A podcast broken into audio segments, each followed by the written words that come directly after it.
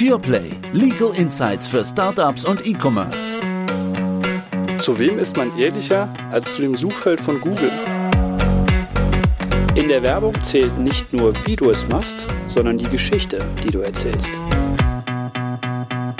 Herzlich willkommen zu einer ganz besonderen Folge PurePlay heute. Heute nicht nur Martin mit mir im Studio, herzlich willkommen. Hi Marc, grüß dich. Sondern auch Felix Balk von der Vision Group. Hallo Felix. Hi Marc, grüß dich. Felix ist Gründer und Geschäftsführer der Vision Group die vorwiegend im Bereich von Wohnimmobilien tätig ist. Und Felix hat sich bereit erklärt, heute einmal mit ins Studio zu kommen und ein bisschen darüber zu berichten, was eigentlich die Vision macht, was die Herausforderungen eines jungen Unternehmens und eines jungen Unternehmers sind und was dich, Felix, so alles umtreibt. Aber bevor ich lange Ausführungen dazu mache, was eigentlich du genau machst, beziehungsweise was die Vision ist, wenn du magst, sag doch einfach mal ein paar Worte und stell dich selbst vor. Ja, erstmal vielen Dank, dass ich da sein darf, Marc. Freut mich sehr. Wir bei der Vision, wir konzentrieren uns auf Wohnimmobilieninvestments, inzwischen bundesweit. Also wir kaufen Wohnbestände von verschiedenen Verkäufern, also Privatinvestoren oder institutionellen Strukturen und halten die im Bestand. Teilweise privatisieren wir die wieder oder haben verschiedene Haltezyklen mit den Produkten. Was für euch natürlich auch immer ein Thema ist, ist der ganz faire Umgang mit den Mietern. Also da wird niemand auf die Straße gesetzt, sondern ihr sprecht mit denen, ihr geht ja wirklich in die Häuser rein, ihr habt ganze Teams vor Ort, die sich damit beschäftigen. Ja, richtig, ja. Also bei uns ist immer wichtig, dass wir ziemlich den Mieter integrieren in unsere Prozesse, also einvernehmlich mit denen arbeiten und auch einen nachhaltigen Aspekt verfolgen. Und ihr denkt ja auch über dieses brandaktuelle Thema ESG, also ESG nach, Environmental Social Governance, also zu Deutsch Umwelt, Soziales, Unternehmensführung, richtig? Ja, richtig, ja. Also wir haben da einen eigenen Arbeitskreis bei uns. Das macht federführend mein Vater, der auch schon sehr, sehr früh im Bereich Nachhaltigkeit geforscht hat. Der hat sich damals mit DGNB und BNB viel beschäftigt und ist für ihn jetzt eine, natürlich ein, ein, super Auftakt, dass das Ganze so, so aktuell wieder ist in der Branche. Und unser CPO Lukas Falter macht das auch. Und du hast mir da in dem Zusammenhang mal gesagt, ich glaube, es reicht nicht einfach nur eine Solaranlage aufs Dach zu machen und sich nachhaltig zu schimpfen, sondern ihr geht ja viel weiter. Ihr denkt ja sogar darüber nach, zwei gemeinnützige Stiftungen in eure Konzernstruktur zu implementieren. Ja, richtig. Das ist ja aktuell das E, sage ich mal. Das ist in jedermanns Munde. Das, das S ist schon deutlich schwieriger zu beziffern. Also generell ist die Herausforderung ja zu überlegen, wie kriegen wir das Ganze zertifiziert. Das ist in den Kinderschuhen momentan. Da gibt es noch nicht mal einen Leitfaden richtig zu. Also alle sprechen drüber, aber keiner weiß genau, wie man es macht. Und gerade das Thema S ist für uns ein besonderer Augenmerk drauf zu richten. Also das, wie bekommt man diesen Sozialaspekt eben abgebildet. Da haben wir verschiedene Ansätze, unter anderem auch das Thema Stiftung, genau, dass wir sagen, wir versuchen eben sozial schwächer gestellte Haushalte zu fördern über so ein Programm oder auch zu unterstützen in verschiedenen Hinsichten. Also wir versuchen jetzt eine Plattform auf den Weg zu bringen, die nennt sich Vision Home dass sich Mieter eben dort registrieren können, einloggen, wo wir besser in die Kommunikation eintreten mit denen. Genau, solche Themen sind das, die wir versuchen voranzubringen. Was heißt Vision Home? Das ist eine Plattform, bei der sich die Mieter austauschen mit euch oder untereinander? Beides. Also das soll die Funktion haben, dass wir über die Verwaltung einfach schneller in die Kommunikation eintreten können, wie man das heutzutage so kennt. Man geht auf eine Homepage, es geht ein Live-Chat auf, Problemfälle. Meistens kennt man das, wenn man was kaufen will irgendwo, bei einem Autohersteller oder so, kann man direkt mit dem Händler in Kontakt treten. Wir wollen das so ähnlich machen, dass unsere Verwaltung eben direkt mit dem Mieter dann schreiben kann, dass nicht mehr dieser Telefon äh, abwarten, Anruf beantwortet, sondern wirklich schnell seine Probleme mitteilen kann und auch, dass die Mieter untereinander eben sich austauschen können über Thematiken in so einer Wohnanlage oder im Haus. Stark. Und das steigert natürlich auch massiv die Sichtbarkeit am Markt am Ende. Und wenn ich das richtig mitgekriegt habe, also dann seid ihr nicht nur nachhaltig und sozial, sondern ihr seid auch richtig erfolgreich. Ich habe gesehen, dass euch richtig großer Kuh gelungen ist mit KKR, also einem der, würde ich mal sagen, weltweit führenden Investmentunternehmen. Die sind auf euch aufmerksam geworden? Ja, richtig. Das war für uns natürlich eine, eine Riesenbereicherung, das Ganze. KKR, inzwischen sind wir jetzt fast ein Jahr gemeinsam in der Kooperation, haben auch den erst, erste Produkt erfolgreich angekauft, starten auch gerade mit der Abwicklung mit dem einen Produkt und sind an vielen weiteren dran.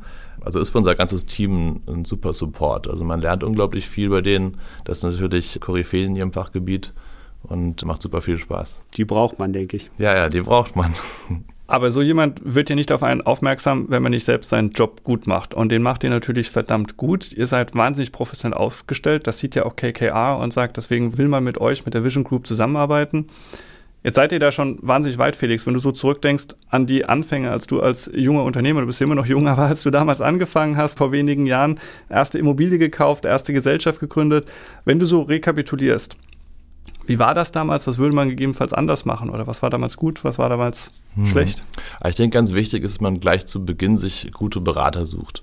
Also man kann einfach viele Fehler vermeiden, indem man, sage ich, früher an später denkt, ja, in der Hinsicht, lieber ein bisschen mehr Geld in die Hand nehmen zu Beginn, um die richtige Struktur von vornherein aufzulegen, als dann im Nachgang rumzudoktern. Ich habe da, sage ich mal, zu Beginn schon in die richtige Richtung gedacht, hätte das aber auch besser machen können. Also das heißt, du meinst du, ihr wart, du warst noch nicht vielleicht in der richtigen Struktur ganz am Anfang.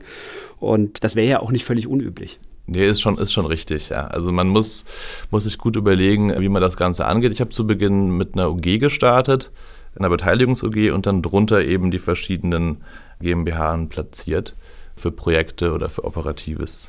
Das macht ja auch Sinn. Das sieht man ja häufig, dass man mit einer UG startet, quasi der 1 Euro GmbH. Sie ist günstig zu errichten und du bist sofort in der Haftungsbeschränkung drin. Das macht auch alles Sinn, ohne dass du viel Kapital investieren musst. Nur wie war das? Wahrscheinlich haben die Banken dir ohnehin gesagt, egal ob du eine GmbH oder eine UG hast, wenn diese Gesellschaft eine Immobilie kauft, will man Felix Balk daneben haben, der ohnehin privat bürgt. Richtig, ja. Ich denke mal, ganz wichtig ist, was für eine Branche man sich raussucht oder was man, in welchem Bereich man tätig ist. In der Immobilienbranche will die Bank erstmal die volle Haftung haben. Ja. ja. Da ist diese Haftungsbeschränkung relativ irrelevant. Irrelevant, ja, genau. So ist das. Und deswegen reicht am Anfang natürlich auch die 1-Euro-UG, die ihr damals gemacht habt. Damit ist man ganz gut gestartet. Ne? Korrekt. Dann braucht man erstmal nicht so viel Liquidität einzulegen und genau, man hat den gleichen Effekt eigentlich über eine GmbH. Und Felix, wie agiert ihr heute? Wie macht ihr das? Heute haben wir eine Stiftungsstruktur die wir aufgelegt haben, mit dem Markt zusammen. Damals vor, ich glaube jetzt drei Jahren. Ja. Ungefähr. Und die wiederum hält die Anteile an unserer Holding KG und die wiederum unterstrukturiert hat dann die einzelnen GmbHs. Und was war deine Motivation, das gleich über Stiftungen zu lösen, etc.?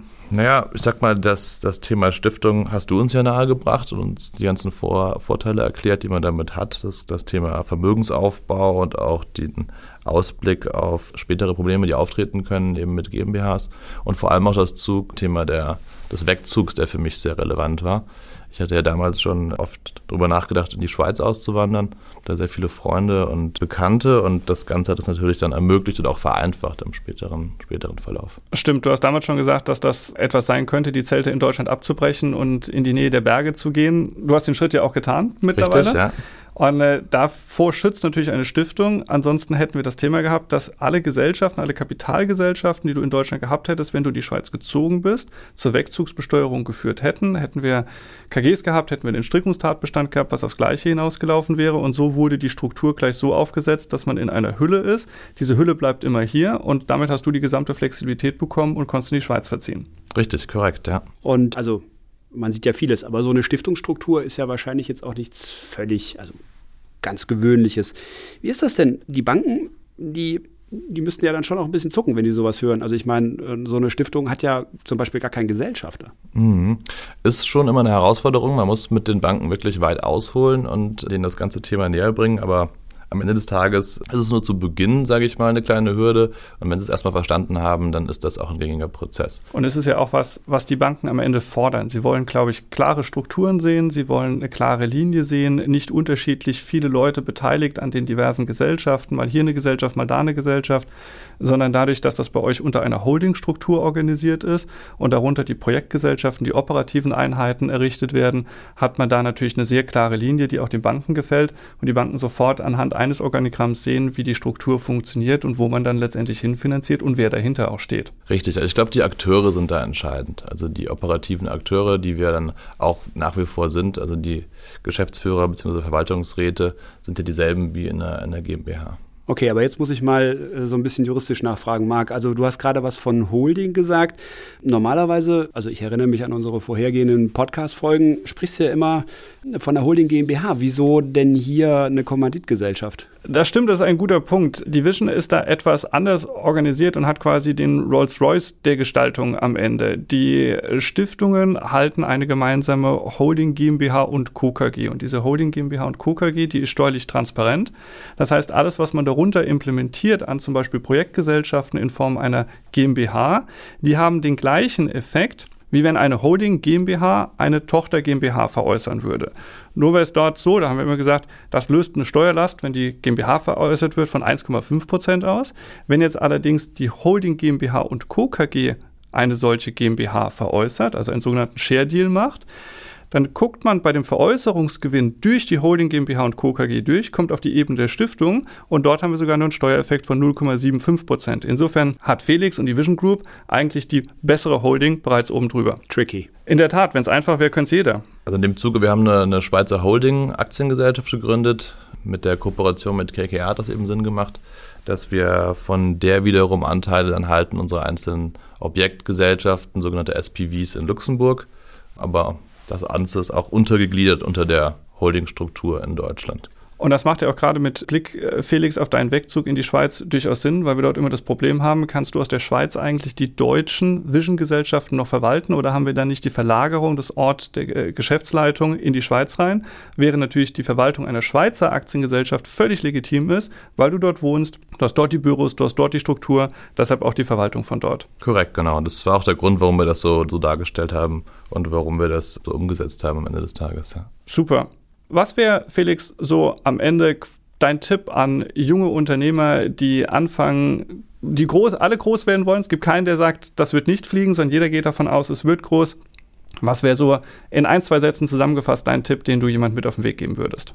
Mm, auf jeden Fall so diesen Satz früher und später denken. Ich glaube, es macht einfach Sinn, sich frühzeitig schon auseinanderzusetzen, ruhig mutig zu sein, groß zu denken einfach, weil man eben viele Fehler vermeiden kann und auch viel Geld spart, wenn man frühzeitig sich hinsetzt und die richtigen, ja, sage ich mal, den richtigen Weg einschlägt, die richtigen Berater holt und an der Stelle sich frühzeitig Gedanken macht, wie man das Ganze aufsetzen kann. Super. Dann sagen wir herzlichen Dank. Toll, dass du mit im Studio gewesen bist und wir freuen uns auf alles, was da noch kommt. Ja, vielen, vielen Dank, Felix. Vielen Dank von meiner Seite.